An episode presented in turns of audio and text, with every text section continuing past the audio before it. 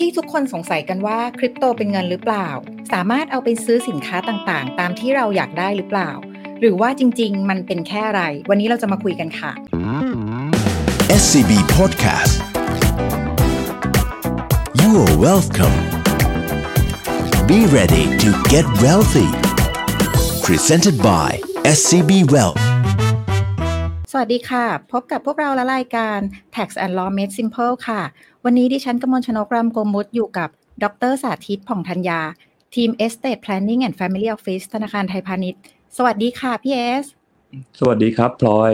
ค่ะวันนี้เราจะมาคุยกันเกี่ยวกับสิ่งที่เป็นประเด็น hot ในตอนนี้ค่ะ ก็คือพวกสกุลเงินดิจิตอลต่างๆนะคะ ว่ามันเหมือนหรือต่างกันกับพวกที่ชาวบ้านเราเรียกกันว่าบิตคอยน์อะไรพวกเนี้ยค่ะ แล้วก็คุยเรื่องเชิงกฎหมายว่า เอ๊ะมันคุ้มครองอะไรนะคะ บนสินทรัพย์ตัวนี้ที่ตอนนี้เรียกได้ว่าผันผวนมากค่ะ ครับในวันนี้เนี่ยนะครับเราก็คงอยากจะเล่าเรื่องเกี่ยวข้องกับดิจิ t a ลเคอร์เรนซีที่คนเขาชอบพูดกันในเรื่องของคำว่าสกุลเงินดิจิทัลเนี่ยมันเป็นยังไง บางคนก็นึกถึงหลาย ๆคำคำว่าสินทรัพย์ดิจิทัลเนี่ยมันเป็นยังไง คือผมเล่าภาพกว้างให้ฟังทุกท่านนะครับ ทีนี้ถ้าอยากจะเริ่มเนี่ยผมอยากเริ่มให้ทุกท่านย้อนกลับไปที่คำว่าเงิน คือคำว่าเงินเนี่ยเอ่อเงินตราเนี่ยเป็นคำที่ใหญ่มาก เพราะว่าในทุกประเทศเนี่ยเรามีเงินเพื่อชำระหนี้ได้ตามกฎหมาย เพราะฉะนั้นในประเทศหนึ่งๆเนี่ยอย่างประเทศไทยเนี่ยเราใช้พรบเงินตราเรากำหนดเลยเลยนะครับว่าเราใช้เงินบาท เพราะฉะนั้นเนี่ยคำว่าเงินบาทเนี่ยอยู่ในรูปอะไรคำตอบก็คือก็อยู่ในรูปของเหรียญกระสาบหรืออยู่ในรูปของธนบัตรอืมถ้าเอาธนบัตรเนี่ยไปฝากธนาคารนะครับ ธนาคารก็ถือว่าเป็นผู้รับฝากหรือยืมนั่นเองนะครับ ของเงินของประชาชน แล้วธนาคารก็ให้ผลตอบแทนจากการยืมเนี่ยเป็นรูปของดอกเบี้ยนะฮะแต่เงินเนี่ยก็ยังคงเป็นเงินอยู่เหมือนเดิมนะครับ อันนี้คือลักษณะของเงินที่เรารู้จักกันนะครับ อันนี้อันนี้เป็นเบื้องต้นเลยที่อยากจะฝากไว้ ทีนี้ ในโลกความเข้าใจของคนทั่วไปเนี่ยพอมาพูดอย่างเงี้ยคนก็เลยบอกว่าอ้าวแล้ววันนี้เนี่ยมีคนพูดถึงในเรื่องของคำว่าดิจิทัลเข้ามา คือมีเอาคำว่าเงินเนี่ยมาพูดผสมกับคำว่าดิจิทัลเข้าไป มันก็เลยอืมเกิดความสงสัยกันในในวงการว่าเอ้ยไอ้คำว่าเงินดิจิทัลเนี่ยที่เรียกว่า digital currency เนี่ยแล้วมันต่างไงกับเงินที่เรารู้จักกันนะครับคำตอบก็คืออมสิ่งสำคัญของเงินเนี่ยจะต้องออกโดยลักษณะของรัฐบาลเป็นผู้ออก หรือว่ามีรัฐบาลกลางเซ็นทรัลแบงก์นะครับเป็นคนกำกับดูแล อย่างประเทศไทยเนี่ยธนาคารแห่งประเทศไทยก็เป็นคนที่กำกับดูแล เพราะฉะนั้นเนี่ยเงินก็ต้องออกโดยธนาคารแห่งประเทศไทยก็คือเงินบาท ธนาคารแห่งประเทศไทยบอกว่าเฮ้ยมันถึงเวลาแล้วที่ประเทศไทยเนี่ยนอกจากจะอยู่ในรูปของเงินบาทแล้วเนี่ยวันดีคืนดีเนี่ยเราก็ควรจะมีเงินตราในรูปบาทเหมือนกัน แต่เอาเทคโนโลยีชั้นสูงที่เรียกว่าบล็อกเชนนะครับที่มีความน่าเชื่อถือ เข้ามาเนี่ยแต่แบงก์ชาติเป็นคนควบคุมดูแลปริมาณเงินนะครับมีลักษณะของเซ็นทรัลไลซ์กลับมาที่รัฐบาลกลางอยู่เนี่ยไอ้เงินบาทเนี่ยนะครับมันก็จะกลายเป็นเงินบาทที่สามารถเปลี่ยนแปลง แล้วก็ส่งต่อในรูปของบาทดิจิตอลนะครับเราเรียกว่าบาทดิจิตอลแต่มันก็เป็นการออกโดยธนาคารแห่งประเทศไทยนะครับมีศูนย์กลางที่รัฐบาลอยู่ดีนะครับเพราะฉะนั้นเนี่ย เงินที่คนสงสัยกันมากๆนะฮะว่าไอ้ตกลงเนี่ยไอ้เงินดิจิทัลเนี่ยมันเป็นยังไงเนี่ยมันก็ต้องเริ่มจากการที่ว่าเฮ้ยเงินนั้นมีรัฐบาลเป็นผู้ออกหรือเปล่า ถ้าเงินนั้นออกโดยรัฐบาลเนี่ยมันก็เป็นเงินที่รัฐบาลเป็นผู้ออกก็ใช้ชำระหนี้ได้ตามกฎหมายนะครับเพราะฉะนั้นผมขอเริ่มด้วยความที่ว่าเฮ้ยเรามีเงินดั้งเดิมที่เรารู้จักกัน แล้วเราก็มีเงินที่ แบงก์ชาติอาจจะมีนโยบายในการออก ซึ่งเขาได้ลองมาแล้วนะ ผมเคยดูย้อนหลังเมื่อหลายปีนะฮะสองห้าหกหนึ่งเนี่ยแบงก์ชาติได้มีโครงการหนึ่งเรียกว่า โครงการอินทนนท์ที่จะนำเงินบาทเนี่ยมาแปลงให้เป็นอยู่ในรูปของบาทดิจิทัล แต่แบงก์ชาติเป็นคนกำกับดูแลนะแล้วออกโดยแบงก์ชาติเหมือนกัน แล้วก็ใช้ในการแลกเปลี่ยนโดยใช้กับเอ่อสถาบันการเงินขนาดใหญ่ หรือบริษัทขนาดใหญ่ มันรูปแบบของการแลกแบบโฮเซลมากขึ้น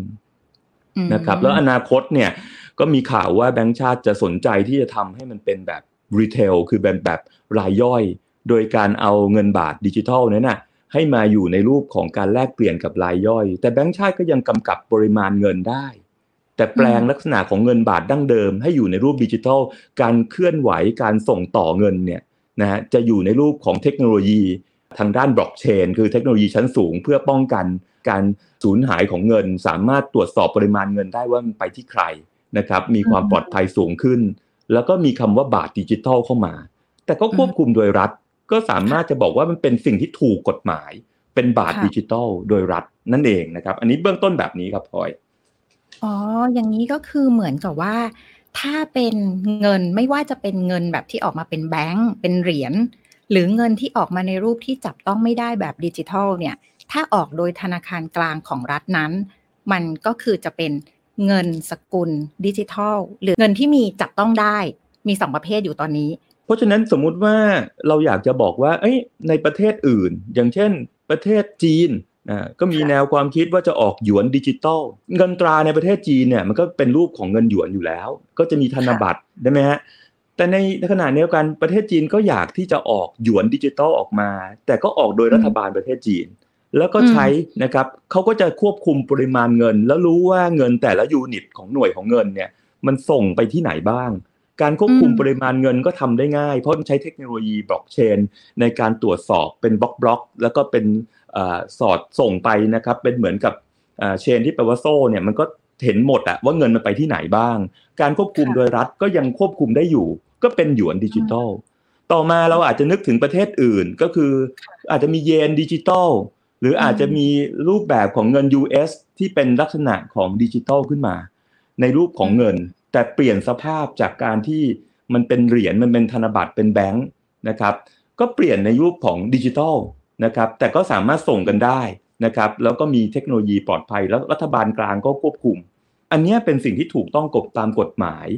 แต่อย่างไรก็ตามเนี่ยถ้าย้อนกลับไปอ่านพรบเงินตราเราจะเห็นว่าคำว่าเงินในในสิ่งที่กฎหมายเขียนเนี่ยเขาก็เน้นในเรื่องของเหรียญกระสาบกับธนบัตร ถ้าสมมุติว่าเงินบาทดิจิตอลจะออกมาเนี่ยมันก็น่าจะมีการปรับปรุงหรืออธิบายกฎหมายชัดเจนว่าบาทดิจิตอลเนี่ยก็ยังคงถือว่าเป็นเงินตราที่ชำระหนี้ได้ตามกฎหมาย คือใครจะปฏิเสธไม่ได้ว่า อันนี้มันเป็นการชำระหนี้ได้ตามกฎหมายเพ ราะว่ากฎหมายรับรองนะครับ ซึ่งมีข่าวว่าปี 65 2565 คือปีหน้าเนี่ยก็จะมีข่าวว่าแบงก์ชาติจะเอามาเริ่มใช้ แต่ก็คงจะเป็นลักษณะคู่ขนานไปคือทดลองใช้กับรายย่อย แล้วก็มีมีการเริ่มใช้ในรายใหญ่ในหลายปีถูกไหมฮะ เพราะฉะนั้นเราขั้นไว้ตรงนี้ก่อนเราจะเห็นว่าเงินเนี่ยนะครับมันมีตั้งแต่แบบดั้งเดิม แล้วก็ก้าวเข้าสู่ยุคที่ก็จะมีเงินบาทแบบดิจิตอล งั้นถ้าพลอยจะถามต่อว่า อย่างนี้แปลว่าถ้าพลอยมีคริปโตไม่ว่าจะเป็นพวกบิตคอยหรืออีเทเรียมหรือ Stellar Ripple อะไรพวกเนี้ยพลอยเอาไอ้พวกเนี้ยไปซื้อสินค้าและบริการเนี่ยได้ไหมคะ หรือว่าพลอยควรจะใช้มันเพื่อเก็งกำไรแค่นั้น เราก็ต้องตอบอย่างนี้นะฮะว่าสมมุตินะ วันนี้เรามีเงินดั้งเดิม เรามีเงินบาทดิจิตอลซึ่งซึ่งเป็นไปตามกฎหมายเพราะออกโดยรัฐบาลกลางนะครับ ทุกคนก็ยอมรับ แต่วันนี้เนี่ยในภาคเอกชนเนี่ยในต่างประเทศเนี่ยนะครับอย่างเช่นในสหรัฐอเมริกา หรือในต่างประเทศเนี่ยมีคนบอกว่าเขาออกคริปโตเคอเรนซีขึ้นมานะครับเขาบอกว่าเขาออกบิตคอยน์เขาออก Ethereum Stellar Ripple ที่พอยกตัวอย่างนะครับไอเหรียญที่เขาออกมาเนี่ยมันเป็นเหมือน project นะเป็นเหมือนโครงการที่บอกว่าเฮ้ยฉันจะใช้เทคโนโลยีชั้นสูงเนี่ยนะครับที่ผลิตสิ่งที่มีค่าขึ้นมาอันหนึ่งอ่า ยังยังตามทันนะฮะผลิตสิ่งที่มีค่าขึ้นมาอันหนึ่งจะใช้เทคโนโลยีชั้นสูงนะครับในการทำมันขึ้นมา แล้วก็ถ้าเทคโนโลยีนี้เนี่ยสิ่งที่เกิดขึ้นของมันเนี่ยเกิดจากการไปขุดที่คนก็เรียกว่าเหมืองนะฮะไปขุด ทีนี้สิ่งที่เทคโนโลยีนี้เนี่ยสร้างขึ้นเนี่ยเกิดจากการใช้พลังงานในการขุด เพื่อให้มันออกมาในรูปของความมีค่าของมันเนี่ยแล้วก็มีความจำกัดในจำนวน เพราะว่าถ้ามันไม่จำกัดเลยเนี่ยค่าของมันก็จะด้อย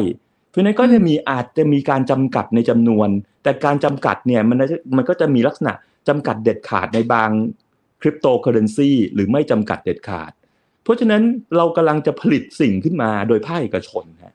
พอผลิตขึ้นมาแล้วเนี่ยเราก็บอกว่าเอ้ยโปรเจกต์เนี้ยมันผลิตโดยความยากนะเพราะฉะนั้นเนี่ยมันจะมีเครื่องคอมพิวเตอร์จำนวนมากในโลกนี้ เพื่อที่จะมายอมรับว่าเฮ้ย คนคนนี้เนี่ยเขาเหนื่อยมากนะเขาใช้ resource ในการผลิตสิ่งขึ้นมานะครับเป็นของชิ้นหนึ่งนะครับเราเรียกมันว่าเราก็ตั้งชื่อมันว่าสมมุติว่าตั้งชื่อมันว่าบิตคอยน์นะฮะอืมเป็น project พอตั้งขึ้นมาบิตคอยน์คนก็เริ่มรู้จักอ๋อบิตคอยน์แต่คนแปลบิตคอยน์ว่าเหมือนกับเป็นเหรียญ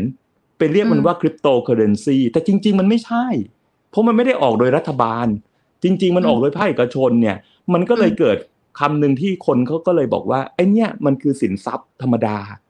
อืนะครับ มันเหมือนกับมันเหมือนกับผมเนี้ยบอกว่าเฮ้ย ผมเหนื่อยมากเลยที่ต้องไปผลิตผลิตเอ่อสินค้าชนิดหนึ่งออกมา เพราะว่าผมต้องใช้เทคโนโลยี สินค้าชนิดเนี้ยนะครับ ผมผลิตออกมาเสร็จนะฮะแล้วผมคิดว่ามันมีค่า แล้วคนก็บอกว่าเอามันมีค่าใช่ แต่เปลี่ยนจากคำว่าสินค้าเนี้ยเป็นบิตคอยหรือเป็นคริปโตเคอเรนซีคนก็บอกว่าเฮ้ยมันมีค่า เพราะฉะนั้นเนี่ยพอมันมีค่าเนี่ย คนก็บอกว่าอะแล้วค่ามันเท่าไหร่ เพราะฉะนั้นค่าของมันก็ขึ้นอยู่กับคนให้ ถ้าคนไม่ให้ค่ามันก็ไม่มีค่า ถ้าคนให้ค่ามันก็มีค่ามันเหมือนของอะแต่เนื่องจากว่ามันมีจำนวนที่ค่อนข้างจำกัด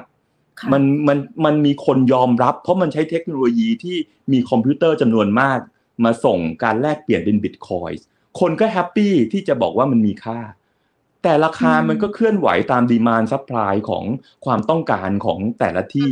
เพราะว่าประเทศนี้อาจจะชอบมากประเทศนี้อาจจะไม่ชอบของแบบนี้ แต่เรารวมอืมเรียกสิ่งที่เราผลิตขึ้นอย่างเงี้ย ว่าสินทรัพย์ดิจิทัลเหมือนกันนะ คืออมมันเป็นสินทรัพย์รูปแบบหนึ่งเพราะฉะนั้นเวลาผมอยากจะได้บิตคอยเนี่ยนะฮะอ่าคำถามก็คือผมอาจจะเอาเงินที่เป็นถูกต้องตามกฎหมายเนี่ยไปซื้อสินค้าตัวหนึ่งนะที่อืมชื่อว่าบิตคอยเข้าใจไหมฮะนั่นก็เคยกลายเป็นว่าเฮ้ยสมมุติว่าเราดันเอาบิตคอยขึ้นมาให้ ถามว่า ถ้าผมมองบิตคอยเนี่ยแล้วผมมองว่าเอ้ย คุณเอาสินค้ามาให้ผม แล้วเรื่องอะไรอะ ผมต้องยอมรับสินค้าคุณนะในเมื่อผมไม่รู้จักสินค้าคุณก็ได้นะ ถูกไหมเพราะเราไม่รู้จักเนี่ยเพราะมันไม่ใช่เงินบาทอะแล้วอยู่ดีเนี่ย คนจะเอาบิตคอยมาให้เราแล้วบอกว่าขอให้เราเอาคอนโดเราเนี่ยให้เขาหน่อย คือเหมือนกับว่าเขาจะเอาบิตคอยมาซื้อคอนโดผม ถูกไหม คอนโดผมอืมปกติผมก็รับเป็นเงินบาท สมมติจะขายคอนโดมูลค่าหนึ่งล้านให้เขาอืมผมก็อยากได้บาท แต่เขาบอกไม่ต้องอะเอาบิตคอยเพราะมีค่า ผมก็บอกว่าเอ้ยอืมไม่ไม่คงคงไม่อะเพราะว่าผมไม่ชอบ ผมอยากได้บาทก็ได้ เพราะว่ากฎหมายไทยรับรองแบบนี้ว่าบาทเนี่ย เป็นสิ่งชำระหนี้ได้ตามกฎหมาย แต่ว่าบิตอ่าบิตคอยน์ไม่ใช่บิตคอยน์เป็นเหมือนสินค้าเป็นดิจิตอลเหมือนของ asset ขึ้นมา คือถ้าเกิดพี่เอสบอกว่าพี่เอสยอมรับให้พลอยชำระเอ่อ ค่าคอนโดด้วยบิตคอยน์ก็คือเหมือนกับว่าพลอยเอาบิตคอยน์ที่เป็นสินทรัพย์ลงทุนของพลอยไปแลกกับคอนโดแบบนั้น ใช่เหมือนเหมือนกับคิดง่ายๆคือพลอยกำลังจะบอกว่าพลอยเอาของชิ้นหนึ่งมาแลกกับคอนโดของพี่อืมพี่ก็บอกว่าอ่าเฮ้ยเข้าใจพี่พี่พี่พี่ไม่ชอบของของพลอยก็ได้แต่อ่าอ่าถูกไหมจะบเพราะฉะนั้นเนี่ยถูกต้องแล้วมันมีปัญหาอีกนะ ว่าถ้าทำอย่างเนี้ยนะครับ มันก็เหมือนกับว่าเอ่อมันมีความเสี่ยง พี่ยอมรับของชิ้นนี้ พี่ก็ต้องยอมรับความเสี่ยงของมูลค่า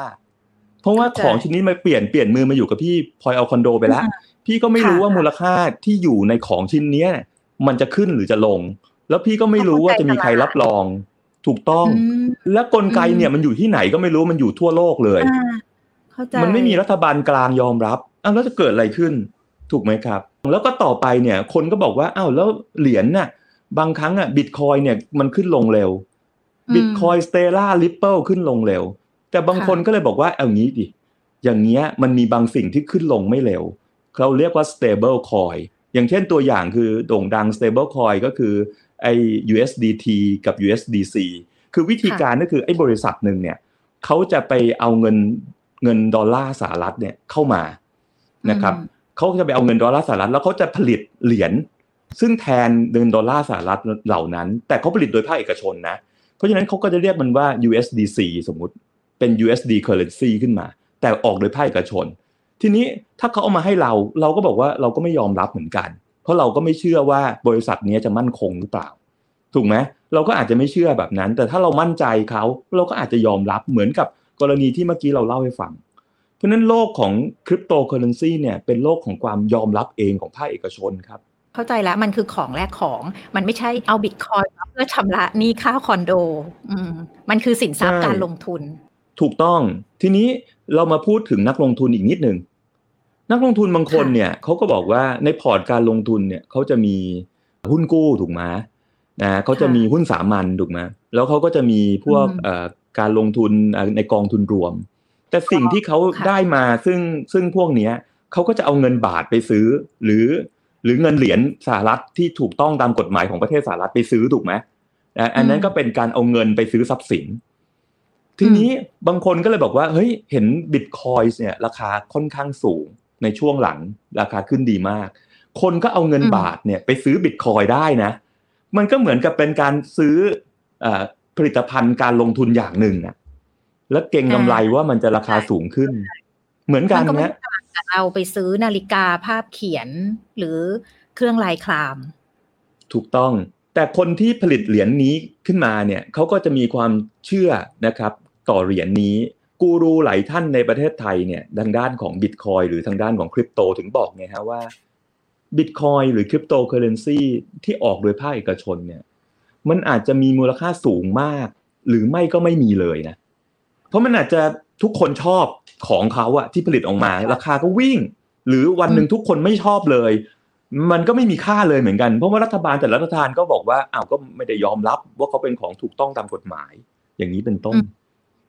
อันนี้อยากจะเล่าให้ฟังนะ เป็นเป็นเหมือนกับการเล่าเรื่องนะครับงั้นวันนี้เราก็มาเข้าใจเอ่อหลักการคร่าว ๆ ถึงที่มาที่ไปว่าเงินตราในประเทศไทยเนี่ย มันเคยมายังไงนะคะ คือมันมาด้วยพรบเงินตรามีสองรูปแบบคือเอเหรียญหรือกระสาบหรือธนบัตรประมาณนั้นก็คือออกเดิมจนถึงปัจจุบันเนี่ยมันมาในรูปที่สามารถจับต้องได้นะคะ และตอนนี้รัฐบาลกลางก็กำลังจะออกบาทดิจิตอลนะคะ ที่ PS บอกว่าประมาณปี 2565 จะเป็น Pilot Phase ออกมานะคะ ในส่วนนี้ที่เราคุยกันกับความต่าง ระหว่างตัวบาทดิจิตอลที่ออกโดยรัฐบาลนะคะที่ถูกจะถูกยอมรับว่าเป็นเงินที่ชำระหนี้ได้ตามกฎหมาย กับเหล่าคริปโตเคอเรนซีพวกบิตคอยน์อะไรต่างๆ ที่พวกนั้นมีลักษณะของตัวเองเป็นเพียงสินทรัพย์การลงทุนนะคะ ก็ในถ้าเราเในครั้งต่อไปเนี่ยนะฮะหรือครั้งหน้าเนี่ยเราอาจจะมาคุยกันเพิ่มเติมก็ได้นะครับ ว่าเฮ้ยแล้วฉันฉันเคยได้ยินเรื่องอื่นนะไม่ว่าจะเป็นการ ซื้อ e-money หรือบางครั้งเนี่ยเราเอาเงินไปแลกเป็นของอย่างอื่นนะหรืออธิบายในแง่ของกฎหมายเพิ่มเติมให้ฟังหน่อย ว่าที่เขาบอกว่ามีคำว่าโทเค็นเป็นสินทรัพย์ดิจิทัลรูปโทเค็นมันเป็นยังไง อันนั้นก็เป็นเรื่องอีกชั้นหนึ่งนะครับ ซึ่งเราจะมาคุยกันได้เพิ่มเติมนะฮะงั้นเดี๋ยวตอนหน้าเรามาคุยกันเรื่องโทเค็นดิจิตอลแล้วก็กฎหมายที่ประเทศไทยออกมารองรับตัวที่ มองว่าเป็นหลักทรัพย์ตรงนั้น แล้วก็มีผลกระทบต่อประชาชนนะคะ เพราะฉะนั้นวันนี้เราก็คุยกันถึงเรื่องบาทดิจิตอลนะคะ ที่ออกโดยภาครัฐ แล้วก็บิตคอยน์นะคะคริปโตเคอเรนซีประเภทหนึ่งค่ะ วันนี้ก็ถือว่าได้รับความรู้มากนะคะ ขอบคุณพี่เอสมาก ๆ นะคะ แล้วก็พบกันใหม่ครั้งหน้ากับรายการ Tax and Law Made Simple สำหรับวันนี้สวัสดีค่ะ ครับ ขอบคุณครับ สวัสดีครับ SCB Podcast You are welcome Be ready to get wealthy. Presented by SCB Wealth.